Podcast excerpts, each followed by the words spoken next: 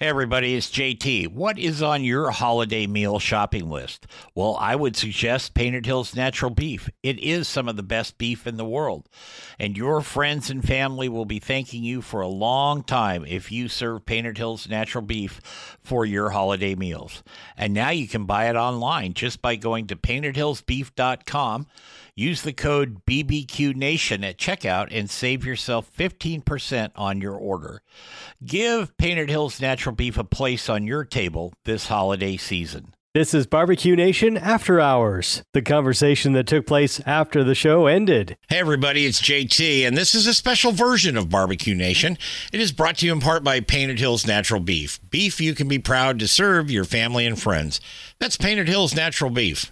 Hey, welcome back to After Hours here on Barbecue Nation. This is the part of the show where I guess we can swear and make rude bodily noises, but um, it's always fun. We've got Will Homer today with us, my friend and COO of Painted Hills Natural Beef. And Will has been a great sounding board for Barbecue Nation over the years to kind of give us the flip side as far as where you get your beef and how it's coming and the different issues that affect the ranchers and farmers that you know grow this and raise this commodity and it, it's Yeah. you know i think it's been some really great information we've shared over the years with people um maybe it ma- i hope it makes them think I hope so. bit. Yeah, I get I get excited because I live on a ranch and I grew up on the ranch and we do all the cowboy side, you know, and the cowboy side gets all excited about its side and it but it ends when they shoot, you know, when the animal goes up to shoot.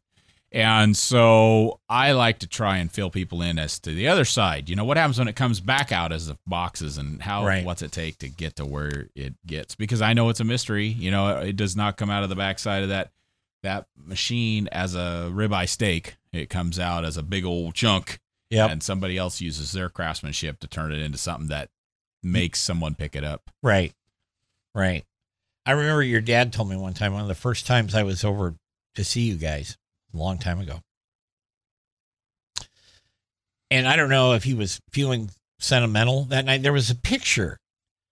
It was a picture of a truck and a trailer, you know, cattle hauler Yeah. type thing. And he said it was on the wall in their house. I was staying with them, you know. Um, and he said that's the first load that we ever took out for painted for the brand Painted Yeah. Hills Natural Beef. I said, really? He goes, I really got emotional about that. Yeah, And I thought he was joking with me until I turned around and looked at his face and he wasn't. yeah, He goes, That was really hard to send that first load of cattle out to the plant. yeah. I said, Well, do you feel that way now? No. No, no. But he I think he had so much pride in finally accomplishing his dream. And here was the first, you know, 80 head or whatever you got in that in that uh, double double, you know, right. that went there and I think he was very I think that probably would make you emotional if you finally the culmination of all this work over the years and it finally came true and you, you know your first crop as it were Well, you got to remember too. His dad always told him, "You stay the hell away from that feed yard. That was a terrible place to be." yeah feeding cattle is is a lot like. Well, hell, I don't even know what to tell you what it's like, but it's but you know, there's always the worst stories make the news, right? Right. And so when you feed cattle, you never hear about the guy who came out of it alive. You always hear about the guy who got his head tore off. And so my my grandfather, you know, don't feed cattle, don't feed cattle. That's a bad place. Don't go to the feed yard. And so my dad, when he sent a load of cattle to feed yard to feed, it's like, oh my god, what do what does this mean? You know, what does this? How's this work? And so, yeah, I went to one of your feed yards up in uh, Pasco Uh huh. back when we were doing the videos and Uh-huh, stuff for you yeah. and I got to tell you, I've been in a lot of feed yards. I've been in a lot of auction yards and stuff in my life. That was the cleanest operation I had seen for uh, a feedlot. Sure. Absolutely spotless. Well, absolutely. I mean, it's no different. It's a grocery store, but for cattle, you know. Yeah. So you got to keep things clean and keep it cleaned up. And the bunks are, the bunks are fed three times a day, and they're fed because they're clean. You know, it's not Right. because they don't just feed old hay on top of old hay like we did the horses in the barn, you Right. know, up at the house. But uh, yeah, it's a it's a it's a business adventure. Those cattle have to perform. They have to be in the best conditions available because uh, I'm the guy who owns the cattle is a customer, right? And you, right. and it's a competitive business too. So like all competitive businesses, you got to do the best job for the best return. Well, I tell you, you know, I was really impressed up there. Um, because I we kind of drove around and then I kind of walked around between some of the pens and, and looked around and I thought, man, this is cleaner than my barn. you know, yeah. and my barns were always pretty clean. Yeah. you know. Yeah. But this this was uh, this was very very spotless. So the big push. We've we've touched on this briefly in other shows. Grass fed beef. Okay. Yes. Um, pretty much all beef at one time or another is grass fed. Yeah. I mean, when they're in the 300 pasture, million cow beef cows and 90 million dairy cows. So a dairy cow dairy guy in Tillamook might argue his cattle are grass fed, but a dairy guy in in uh, the one in Boardman, the cow never saw a gra- blade. So Yeah. you know, but but the most beef cows, as we know them, yeah, the whole purpose of a beef cow is to graze land you can't farm with a tractor. And take that old, rough, nasty grass that you and I tried to eat. We'd starve to death because we don't have the right stomach for it. They have a ruminant stomach that can digest that. they got four of them. Yeah, turn that into turn that into uh, into energy, and then turn that into the best protein available. And it's an amazing magic feature. But yeah, they eat the grass to get there. Yep. Yeah. So, you know, when they say, I just want grass fed, it's like, I, it's a great marketing trick as far as I'm concerned. I'll take, I'll take the finished cattle any day. It, it's all about the it's all about the consumer. You know, the the original push was for the omega threes versus the omega sixes, and I'll be honest with you, I never dove into that science. I never latched on, even though I have a grass fed program of my own, because I've got to give the customer what they've asked for. Sure. But it, it it didn't take very long for those not in the grass fed side or those feeding cattle in the industry to say, look, you get your omega 3s from the fish, little bit of fish you're eating. And to make up for the change of omega 6s and omega 3s, you'd have to eat like 65 pounds of beef a week or something like that. And we only eat 58 pounds a entire year. So it's not feasible, right? It's not, it's just not fiscally feasible. You can't afford that much beef a week. Right. So so it's not in the conversation. So today it's just uh, it's something. It's really for a consumer who's uh, just made that decision for themselves, and that and that suits them, and and that's that's fine. And most of our ground, most of our grass fed beef sells as fresh grind in a store. Uh, I'll tell you the best way to eat it. I make a hot dog, and the hot dog is really good. And so They are- they yeah, uh, Zenner's here in Portland makes it, and and it, they do a great job, and it's a great hot dog, and that's the best way to eat grass fed beef. I think with a lot of Worcestershire sauce. Worcestershire. Worcestershire sauce. Worcestershire. Or what's that here sauce? Yeah. I think that, or if it's, you know, um, you're right. Your hot dogs are wonderful. Um, your burning Germans, are you still making those? uh, we are uh, we're all, uh, we're gonna find ourselves in a little bit of a lull here. We're actually working with Zenners to take that over. We've been booted out of our current production, so we, we'll have those back pretty quick. Yeah. they'll be they'll probably be a little different, but uh, and the regular ones too.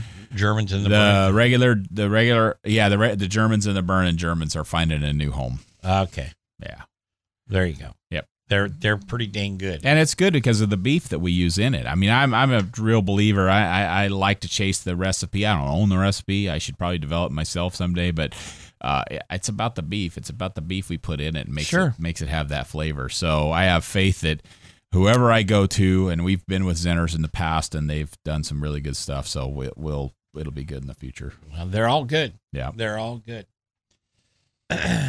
um, what kind of input when you work in it? Because Painted Hills is, for lack of a better term, is kind of a co-op in a way. You've got Uh, yeah. members. I call it an alliance. An we have seven owners, uh, owning ranch, ranching owners or ranchers that will be at a board meeting on Friday that I need to get home, get prepared for. But And, you're looking uh, forward to that. Oh, it's all right. Gabrielle covers my butt, so it's okay. She does. She has all the answers. I just sit there and act like I know what I'm doing. And uh, but then the we have a number of producers that a lot of cattle we buy for the program where producers don't really want to feed them, but they want to sell them to us to go through that risky part we just talked about. And then there are some proud producers that want to be part of a program, and when they go into a store, if they go into a store, because most of these producers are farther away from you than I am. But when they go in and they see Painted Hill, they can say, "Hey, hey, I'm part of that program. That's pretty cool." Yeah. So Yeah. yeah, But the but, but we never created an official co-op, profit sharing, and organization and other inputs and all that because you could find yourself in a position where you can't make any decisions.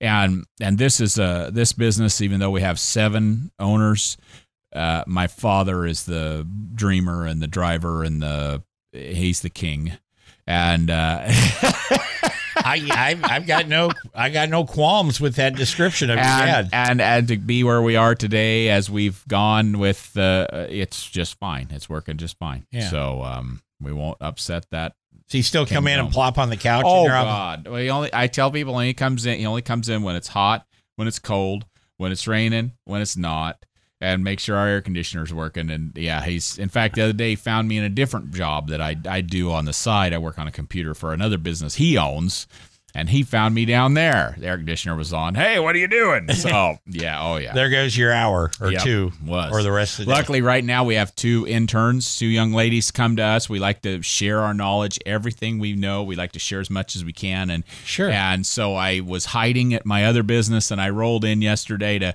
watch a webinar I told you about, and and uh, Harry's got both of them cornered in a corner, Oh, and he's working them over about how what's going on back at the ranch and how they're managing their cattle and how they're. Oh my gosh, the poor girls. I got to tell you, folks, if you ever get a chance to actually talk to Merton Homer, Will's dad, the founder, if you will, the king, The it's an experience you'll never forget. It's all good. It's all good. It's it's wonderful, but you'll never forget. Am I wrong? no. No. No. No, no, no. I Nope. think I think it's it's so good. What's in the future? You you know we talked we talked many times on the show when you've been on here about you have to predict stuff and um, for the fall and what have you. But go out a couple of years and tell me what Oh, you're thinking God. for Painted Hills. I can't think that far out. Sure, you can.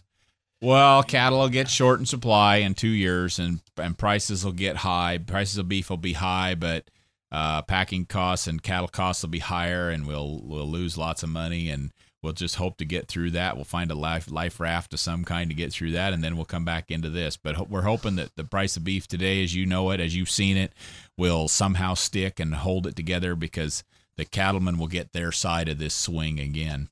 So you know we've the grass fed side is is a grass fed stuck. It's kind of stuck in where it is, and uh, and we've got I've got a customer asking me about the hottest, latest, greatest thing with Wagyu, and I don't know. I'm thinking about it, but Wagyu cattle are not beef cattle. They're not related. They may have four legs and a tail and be fuzzy, but no self-respecting cowboy wants a wagyu animal. And so it it's tough. It's going to be tough. I went to my dad and he's the cattle guy. He's the guy in charge. And i said hey i got this customer. I think i have a customer for wagyu. I think i have a place to make it into boxes. Where do we find it? And he goes and he said oh, i don't know. I don't know. He came back the next day and he says you know what? He says we can take these cattle and this cattle and this guy over here and this so and we can mix it and we can have something just as good and I said, no, no, no, no. You don't understand. The Wagyu business is about the name. So we have to have the name over here and the name on the box and the name to the customer. They don't really care what's in the box. They just want to know they have the name tagged to Yeah. the whole thing. Yeah. So it's a, it's gonna be a that's gonna be a new adventure. It might it'd be the same as me messing with chickens because I just it's a different animal. It's really different process. So Well, you know, if you if you follow competitive barbecue, which is really small in comparison to all the people that do barbecue Yeah. and our grill in the, in this country and around the world, competitions, you know, 15, 20,000 people out of 100 million that that have a barbecue on their back porch or something. yeah, But when you do that, you know, in the competitions they're looking at now they're using Wagyu briskets. yeah, you know, and those things are, you know, two, three hundred a pop yeah. that they're using for competitions. The average person probably isn't going to want to go first buy one and then mess with it, especially if they screw it up, um, you know, for their weekend parties or what have you. You notice that all the guys that are using Wagyu are sponsored in one form or another, so they get some spiff for for doing that. But anyway, I uh, I don't want to offend any people that are raising wagyu. I know a couple of people that do that, but it, to me, it's a fad. I don't know. I you know I, am sure it'll be the- around. but- It's the next. It's the next evolution, right? We go from select beef to choice beef. Now all grocers, almost all grocers, are dealing in choice, and then we got prime, and prime's spewing all over the place, and and wagyu is seen as the next level of marbling, which is what they're selling.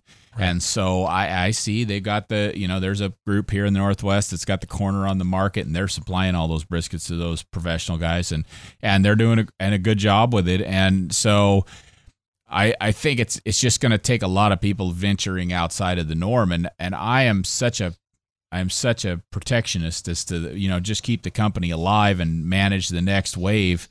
It's hard for me to venture out and be that Merton Homer that says, why hell, we'll give it a try yeah. you know and so that's the that's the part that's going to be tough it's going to be eh, i'm going to have to why hell we're going to give it a try and it's going to be yeah we'll try I think just managing Merton Homer oh tough. my god yeah Yeah, your mom's always there though. She i hope so yeah keep, keep him keep him in line.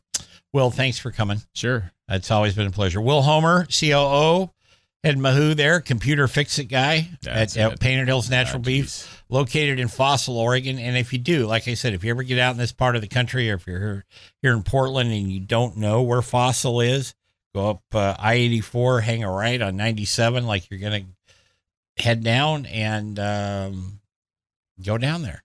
You can Yeah. find it. it's actually on 19 Or 19. highway yeah. 19 don't Yeah. get on 97 you get killed over there but I, I will tell you that most people get a bag of jerky if they could bother to come in and say hi so we'll uh God, I'm going to drive over there. yeah there you go next week. Anyway, we'll be back next week. Uh, get your stuff ready for Father's Day coming up. Um, you know, if you if your dad's still around and all that, and uh, have a good time. Till then, take care, everybody, and remember our motto: turn it, don't burn it. We'll see you next week.